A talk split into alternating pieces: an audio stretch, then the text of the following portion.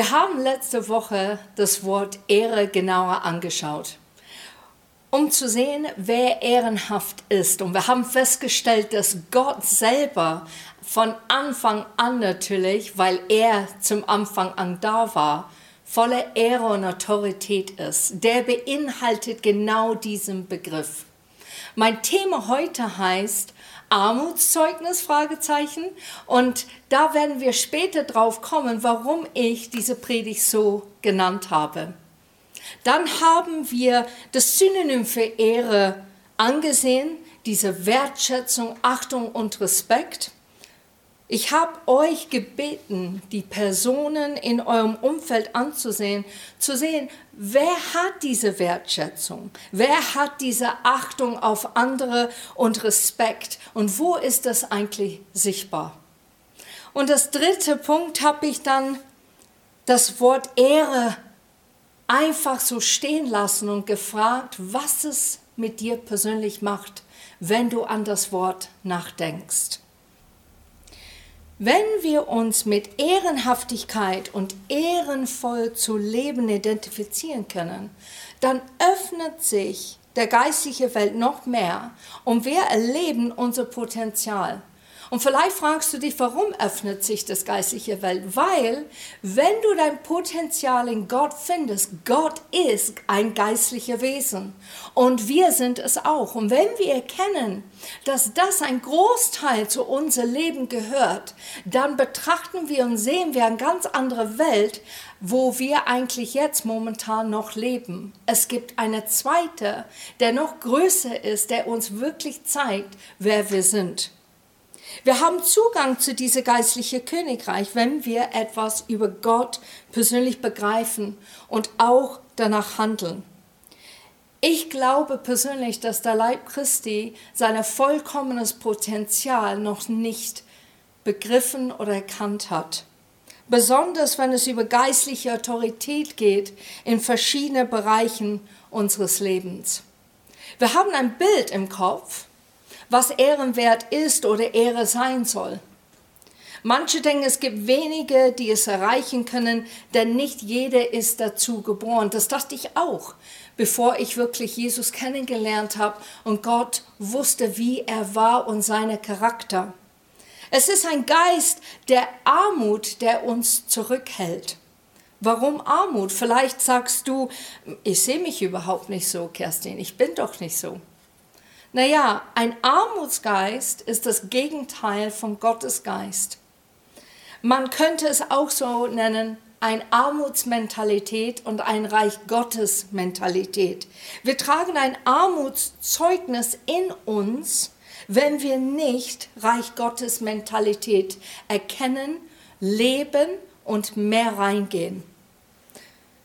Der Armutsgeist lässt deine sich klein halten und sogar so weit, dass du auch kleinlich wirst gegenüber anderen und auch über dich persönlich. Der Armutsgeist fühlt sich wohl bei Sätzen wie ich kann das nicht, ich bin das nicht, ich werde das nie sein, nie werde ich das erreichen, keine hilft mir, nicht einmal Gott, eigentlich Gott ist schuld. Die sind so Sätze, wo der Armutsgeist sich sehr, sehr wohl fühlt. Und dieser Geist prägt unsere Mentalität und raubt uns von Gottes Großzügigkeit. Wo der Armutsgeist lebt, kann Gott nicht leben, weil da ist kein Glauben, sondern im Gegenteil, da ist eigentlich ein Stillstand. Und wo Stillstand ist, ist nicht Gott.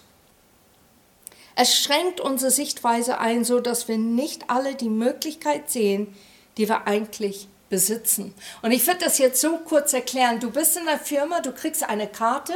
Das bedeutet, diese Karte gibt dir Zugang zu jeder Tür, zu den Cafeteria, zu deinem Arbeitsplatz.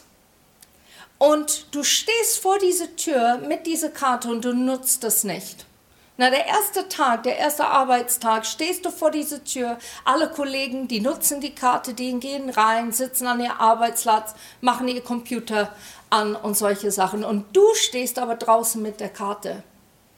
Und das ist so ähnlich, was der Armutsgeist macht. Wir sind zwar gläubig, wir haben diese Karte, diesen Zugang zu einer anderen Welt, aber wir nutzen es nicht und wir bleiben draußen. Glaub mir, eines Tages wirst du dann gekündigt, einfach weil du deinen Job nicht mehr machst, weil du einfach draußen bleibst. Statt diese Karte zu nutzen, da eigentlich diese Großzügigkeit von Gott ist, diese ehrenvolle, ehrenhafte Erkenntnis und Autorität von Gott selber, diese Karte zu verwenden und es öffnet sich eine neue Welt für dich, wo du erkennst plötzlich, wer du bist und wie du sein sollst. Wenn wir unsere wahre Identität begreifen, wird dies den Armutsgeist in unserem Leben zerstören. Jesus sagte sogar zu Pilatus in Johannes 18, Vers 36, Mein Königreich gehört nicht zu dieser Welt. Wäre ich ein weltlicher Herrscher, dann hätte meine Leute für mich gekämpft, damit ich nicht in die Hände der Juden falle. Aber mein Reich ist von ganz anderer Art. Wenn wir Ja zu Jesus sagen, dann begeben wir uns in ein anderes System, wie ich vorher erwähnt habe mit der Firma. Und dieses System ist nicht von dieser Welt. Es ist, als ob du einen Zugangscode in einen anderen Bereich bekommst. Und dieses Bereich ist die geistliche Welt, wo wir es nicht nur erkennen und sehen, sondern darin geistlich agieren können. Und das wiederum beeinflusst deine Umgebung, und dieser Welt. Der große Vorteil darin ist, dass du weißt, wem du gehörst, wie du gesehen wirst und du erkennst, woher du kommst. Sehr ähnlich wie Mose und wie ich das geschildert habe letzte Woche in der Palast von Pharao. Er hat erkannt plötzlich seinen Status und wer Gott war und ist und konnte dann Gott gegenüber mit dieser richtigen Ehrfurchtigkeit begegnen und ihn auch lieben und ehren, wie er es würdig hat, aber auch erkannte sich in Gott. Und Joanna am Freitag hat beim Lobpreisabend erwähnt diese Bibelvers, die ich sehr, sehr wichtig finde für unser Werdegang als Christsein. Und zwar ist es in 2. Korinther 5, 16 bis 18. Daher beurteilen wir auch niemanden mehr nach rein menschlichen Maßstäben. Selbst wenn wir Christus früher danach beurteilt haben, so tun wir das heute nicht mehr.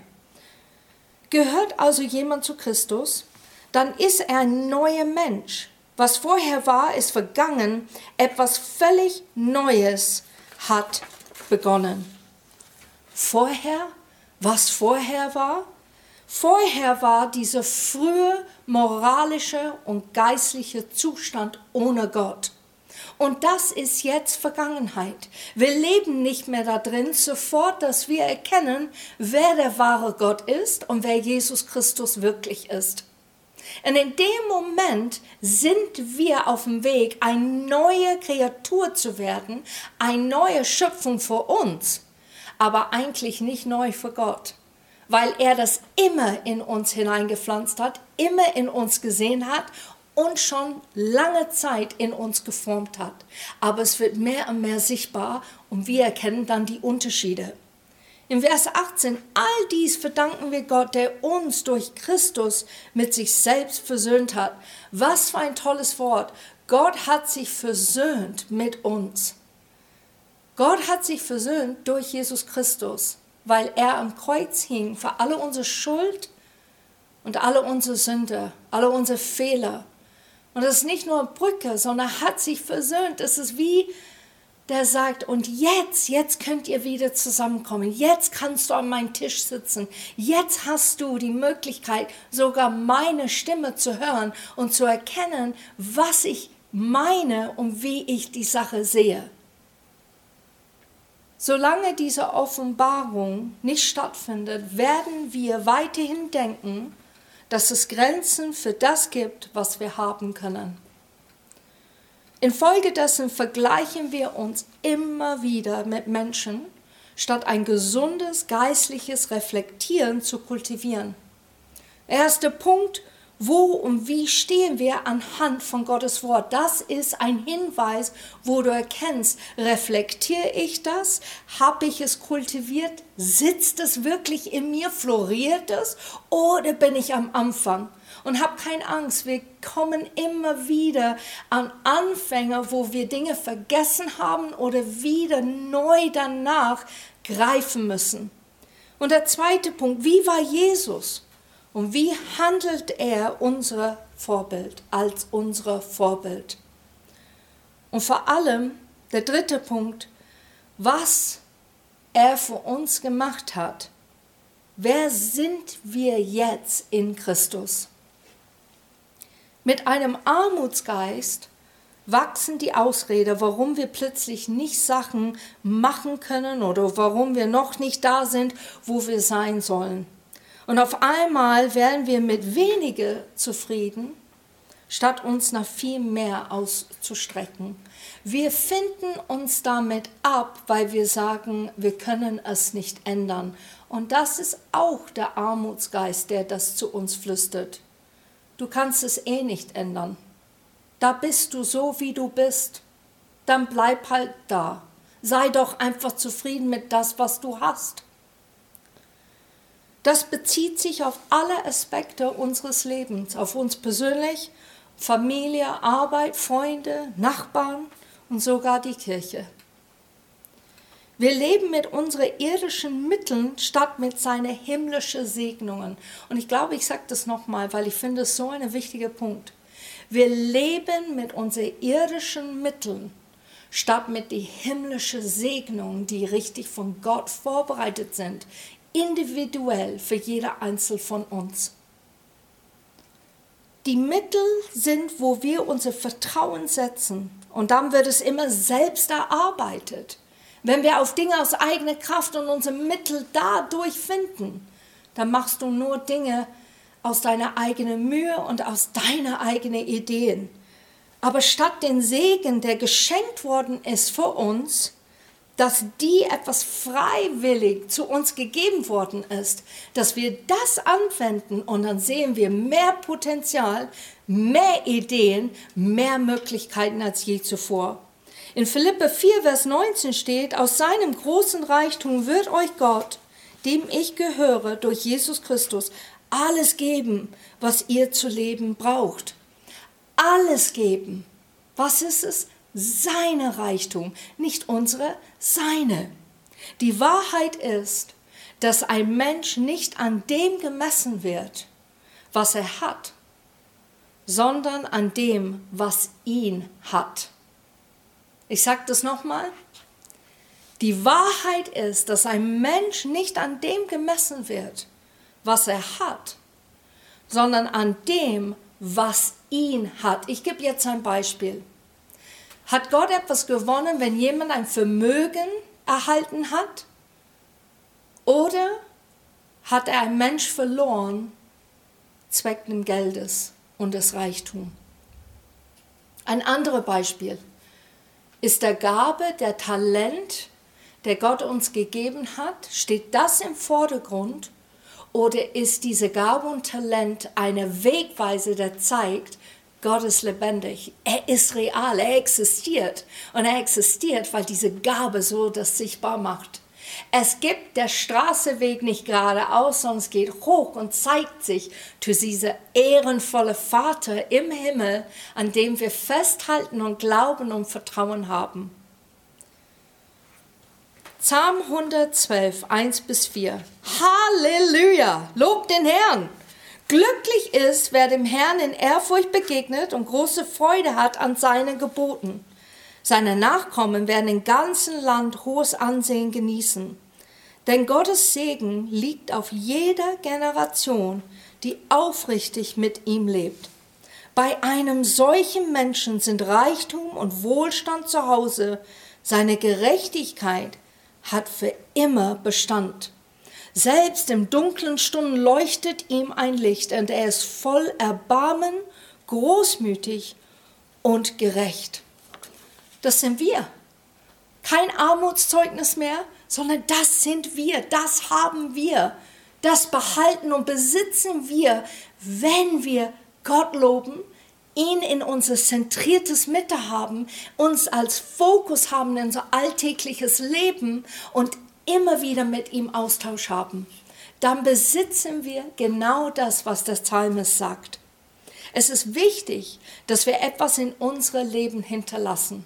Und das weiß ich, weil es steckt in jeder von uns. Wir alle haben eine Sehnsucht, irgendwas hinterzulassen, wo andere Generationen das anschauen können, da drin leben können oder da drin aufgehen können. Und dass wir etwas reproduzieren und in unser Leben erreichen. Aber jetzt kommt der Krux. Machen wir das, weil ich es geschaffen habe? Ich habe das gegründet oder hinterlassen? Damit ich in Erinnerung bleibe oder Anerkennung davon bekomme? Nein, natürlich nicht. Es geht nicht mehr nur um dich. Wenn du in Gottes Team sozusagen reinkommst, dann geht es um Gott und seine Pläne und seine Teamarbeit, was er vorgeplant hat für dein Leben und für andere. Und du merkst, es ist nicht eine Unterbeugung, dass du dich selber verlierst. Im Gegenteil, du findest dich selber. Du findest dich in diesem Team und du gehst voll auf. Wie können wir diese Armutsmentalität zum Schweigen bringen?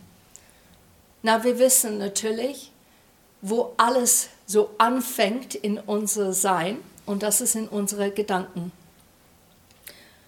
Wünsche zum Beispiel, die bleiben nur Wünsche oder eine schöne Gedanken, außer wir können es uns auch vorstellen. Und da gibt es einen Unterschied. Es ist nicht nur nachzudenken über etwas und da ein bisschen tagträumerisch, sondern es ist wirklich dann zu wünschen und es sogar in der Realität es vorzustellen. Es ist wichtig, dass wir Sachen vorstellen.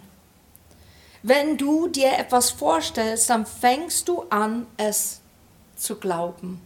Und das ist der springende Punkt. Gott fängt mit der Gedanke an, du fängst da zu träumen, nachzudenken immer wieder, dann stellst du es tatsächlich vor, um was für Möglichkeiten es geben könnte. Und da dann wächst auf diese super Gedankenboden Glauben. Und mit Glauben kann etwas Gott anfangen. Da kommt dann Gott rein, weil er begegnet jedem Mensch, der glaubt, weil da wohnt Gott. Der ist Glaube pur. Gott dachte sich, wie die Welt aussehen soll, und es kam so zustande, wie er es dann im Glaube aussprach. Das Prinzip wird bei der Schaffung des Menschen deutlich. In der Bibel heißt es in 1. Mose 1, Vers 26, dass wir nach dem Bilde Gottes geschaffen wurden. Wir wurden so, wie Gott es sich vorgestellt hat. Stell dir das mal vor. Gott hat uns Menschen so vorgestellt und deshalb existieren wir so, wie die, wir sind. Geist, Seele und Leib. So hat er es vorgestellt. Und in Sprüche 23,7 heißt es, wie der Mensch in seinem Herzen denkt, so ist er. Und das stimmt. Wie oft denkst du Sachen über dich selber und du glaubst es sogar und vielleicht jemand hat dir sogar Unterstützung geholfen, dieses Armutsgeist, dieser Negative zu glauben und anzuziehen und darüber immer wieder nachzudenken. Unsere Vorstellungskraft ist ein sehr mächtiger Teil unseres Seins.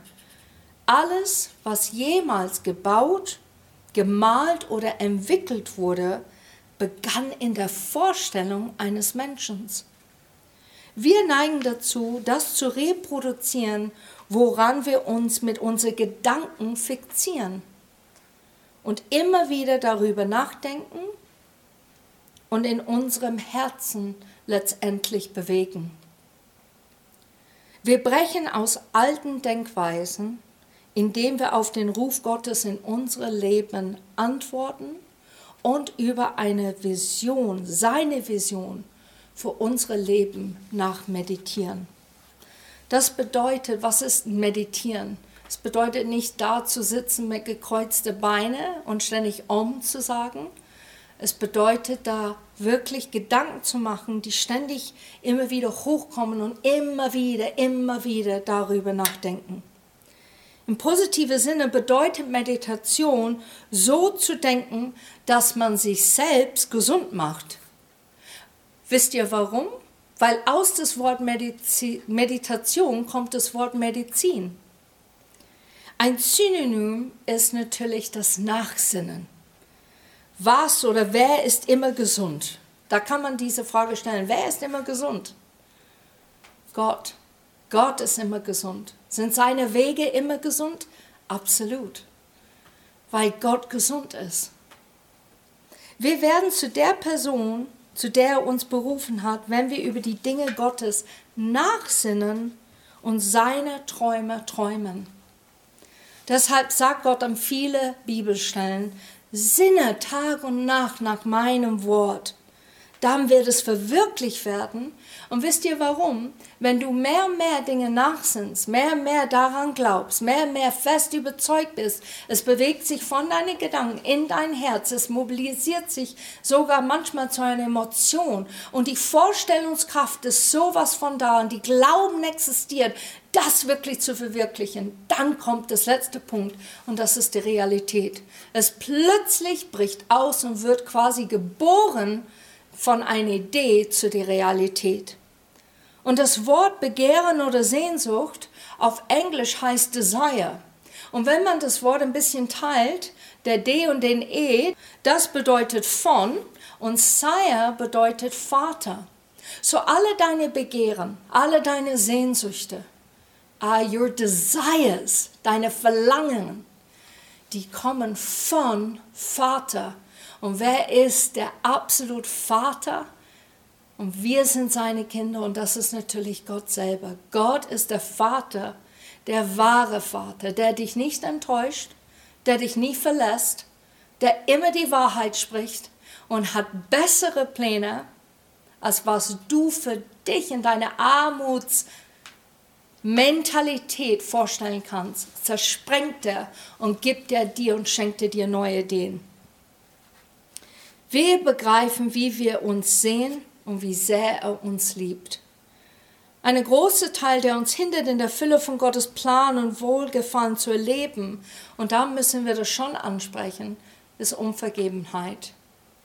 Unvergebenheit kommt automatisch, wenn wir überhaupt diese Reihe anfangen über Ehre, weil es nimmt Platz ein, wo du plötzlich erkennst, was existiert in meinem Leben, was sind so Schattensachen in meinem Leben, wo ich dran arbeiten müsste.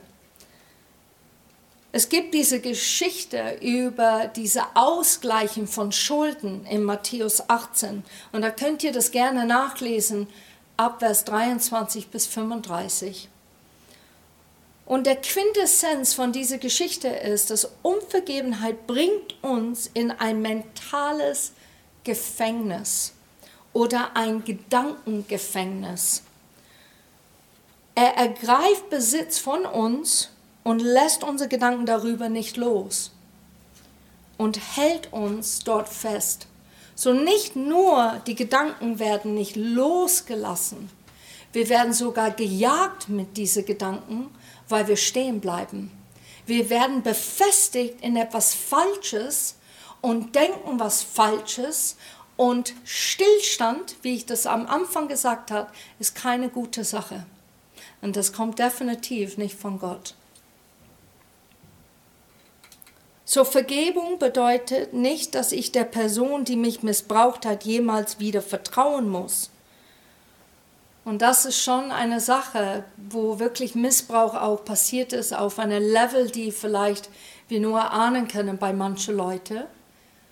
Ich höre das öfters, Christian und ich hören das auch in der Seelsorge, wo Leute sagen, ja, aber muss ich dann dem Mensch für, für, vertrauen wieder? Und das ist schon eine ganz andere Sache. Wir müssen lernen zu vergeben. Aber das ist nicht automatisch, dass du ja wieder jemand vertrauen musst oder sollst. Es bedeutet lediglich, dass ich sie von der Bestrafung für das, was sie mir angetan hat, befreie. So diese Vergebung in dem Moment der Bestrafung, dass der Mensch eigentlich, und es könnte total gerechtigt sein oder berechtigt sein, dass du dich so empfindest. Aber sofort, dass du vergibst, diese Bestrafung, der eigentlich dir gehört, dass der Mensch so leidet, du lässt ihn dann in dem Moment frei. Und Vergebung stellt die Norm, den göttlichen Standard wieder her. Und das ist das Tolle, wenn wir vergeben, dann plötzlich ist es wie eine andere Tür, dem wir reingehen. Wir vergeben und dann kommt was ganz anderes auf uns zu. Wir lassen etwas los und Gott begegnet uns. Wir vergeben und dann sind wir sogar frei und der andere ist auch frei.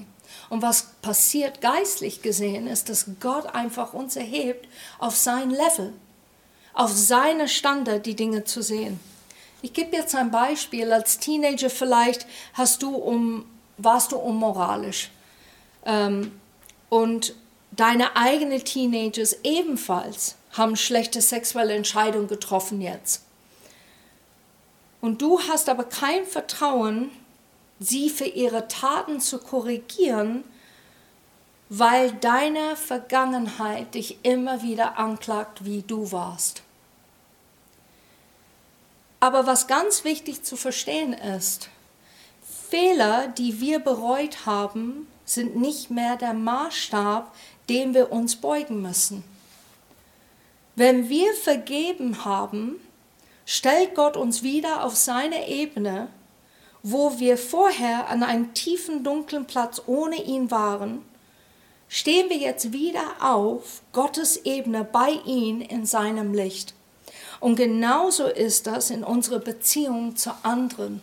So du wirst frei von deiner Vergangenheit, du wirst vergeben von deiner Vergangenheit. Und deshalb darfst du jemand anderen göttliche Rat und Hinweise geben, obwohl es schaut aus, als ob du genau derselbe Fehler gemacht hast. Dein Herz manchmal klagt dich und sagt, sprich kein Wort, du hast genau dasselbe gemacht. Du bist keine Moralapostel hier. Du darfst nichts sagen. Aber im Gegenteil, wenn du dich selber vergeben hast und dich selber frei von dieser Last ausgesprochen hast, dann darfst du, weil du auf eine andere Ebene redest. Und der Ebene ist, ich sehe Sachen und ich möchte dir helfen und dich schützen und bewahren, nicht Fehler zu machen, der dein Leben vielleicht anders bestimmen könnte, als was es jetzt gerade tut. Wir bescheiden uns sogar selber in dem Moment. Wir begrenzen uns und bleiben auf diese niedrige Ebene. Und wir denken, wir haben das Recht, auf diese Ebene andere zu führen, wo wir gerade stehen oder wie wir gerade leben. Wir führen die Menschen aber aus dem Gefühl heraus und aus der Vergangenheit heraus, statt aus Gottes Sicht. Die Wahrheit ist, dass Vergebung den Standard der Heiligkeit in uns und durch uns wiederherstellt. Königliche Menschen, die Ehre in sich tragen, es wahrnehmen und dadurch leben und die sind auf das ausgerichtet, wozu sie berufen sind. Wir tragen diese Ehrezeugnis in uns und zeigen es auch statt dieser Armutszeugnis. Sie haben denen vergeben, die sie verletzt haben. Sie haben die Lüge des Feindes zurückgewiesen, der sagt, du kannst nicht, du bleibst da, Stillstand. Und sie haben die Wahrheit angenommen. Und was ist die Wahrheit? Die Wahrheit ist Gott selber. Zu erkennen, dass Gott existiert, dass Jesus Christus der einzige Weg, Wahrheit und Leben ist. Sie leben nicht als Sklave ihre Gedanken, sondern in der Vollständigkeit des Palastes, genauso wie bei Mose. Und ich glaube, wir müssen immer wieder das erkennen, immer wieder es quasi anziehen wie ein Stück kostbare Mantel oder Kleid. Wir müssen es anziehen oder ein Hemd und immer wieder uns bewusst machen, nein, ich bin nicht derjenige, die ich früher war. Ich bin doch anders. Ich bin nicht derjenige, was meine Familie über mich vielleicht vor Jahren über mich gesagt hat oder was meine Arbeitskollegen sagen. Ich bin anders, weil Gott mich lenkt und begleitet und führt und bringt mich auf seine geistliche Ebene. So, ich wünsche euch für diese Woche, dass ihr vielleicht nachsinnt über ein paar Punkte. Nimm dir Zeit, einfach zu fragen, was denkst du, wie Gott dich sieht? Und wie siehst du Gott? Überlege vielleicht, wo Unvergebung ist in deinem Leben. Und wirklich vergebe andere, damit sie befreit sind von der Strafe, die sie in deinen Augen verdient haben. Und damit du auch frei bist, auf die Ebene Gottes zu stehen und zu erkennen und zu leben. Und das echt in der Fülle. Ich wünsche euch echt eine gesegnete Woche mit der Fülle und die Erkenntnis, ein ehrenvolles Leben zu führen und zu erleben, zu agieren und aufzugehen darin.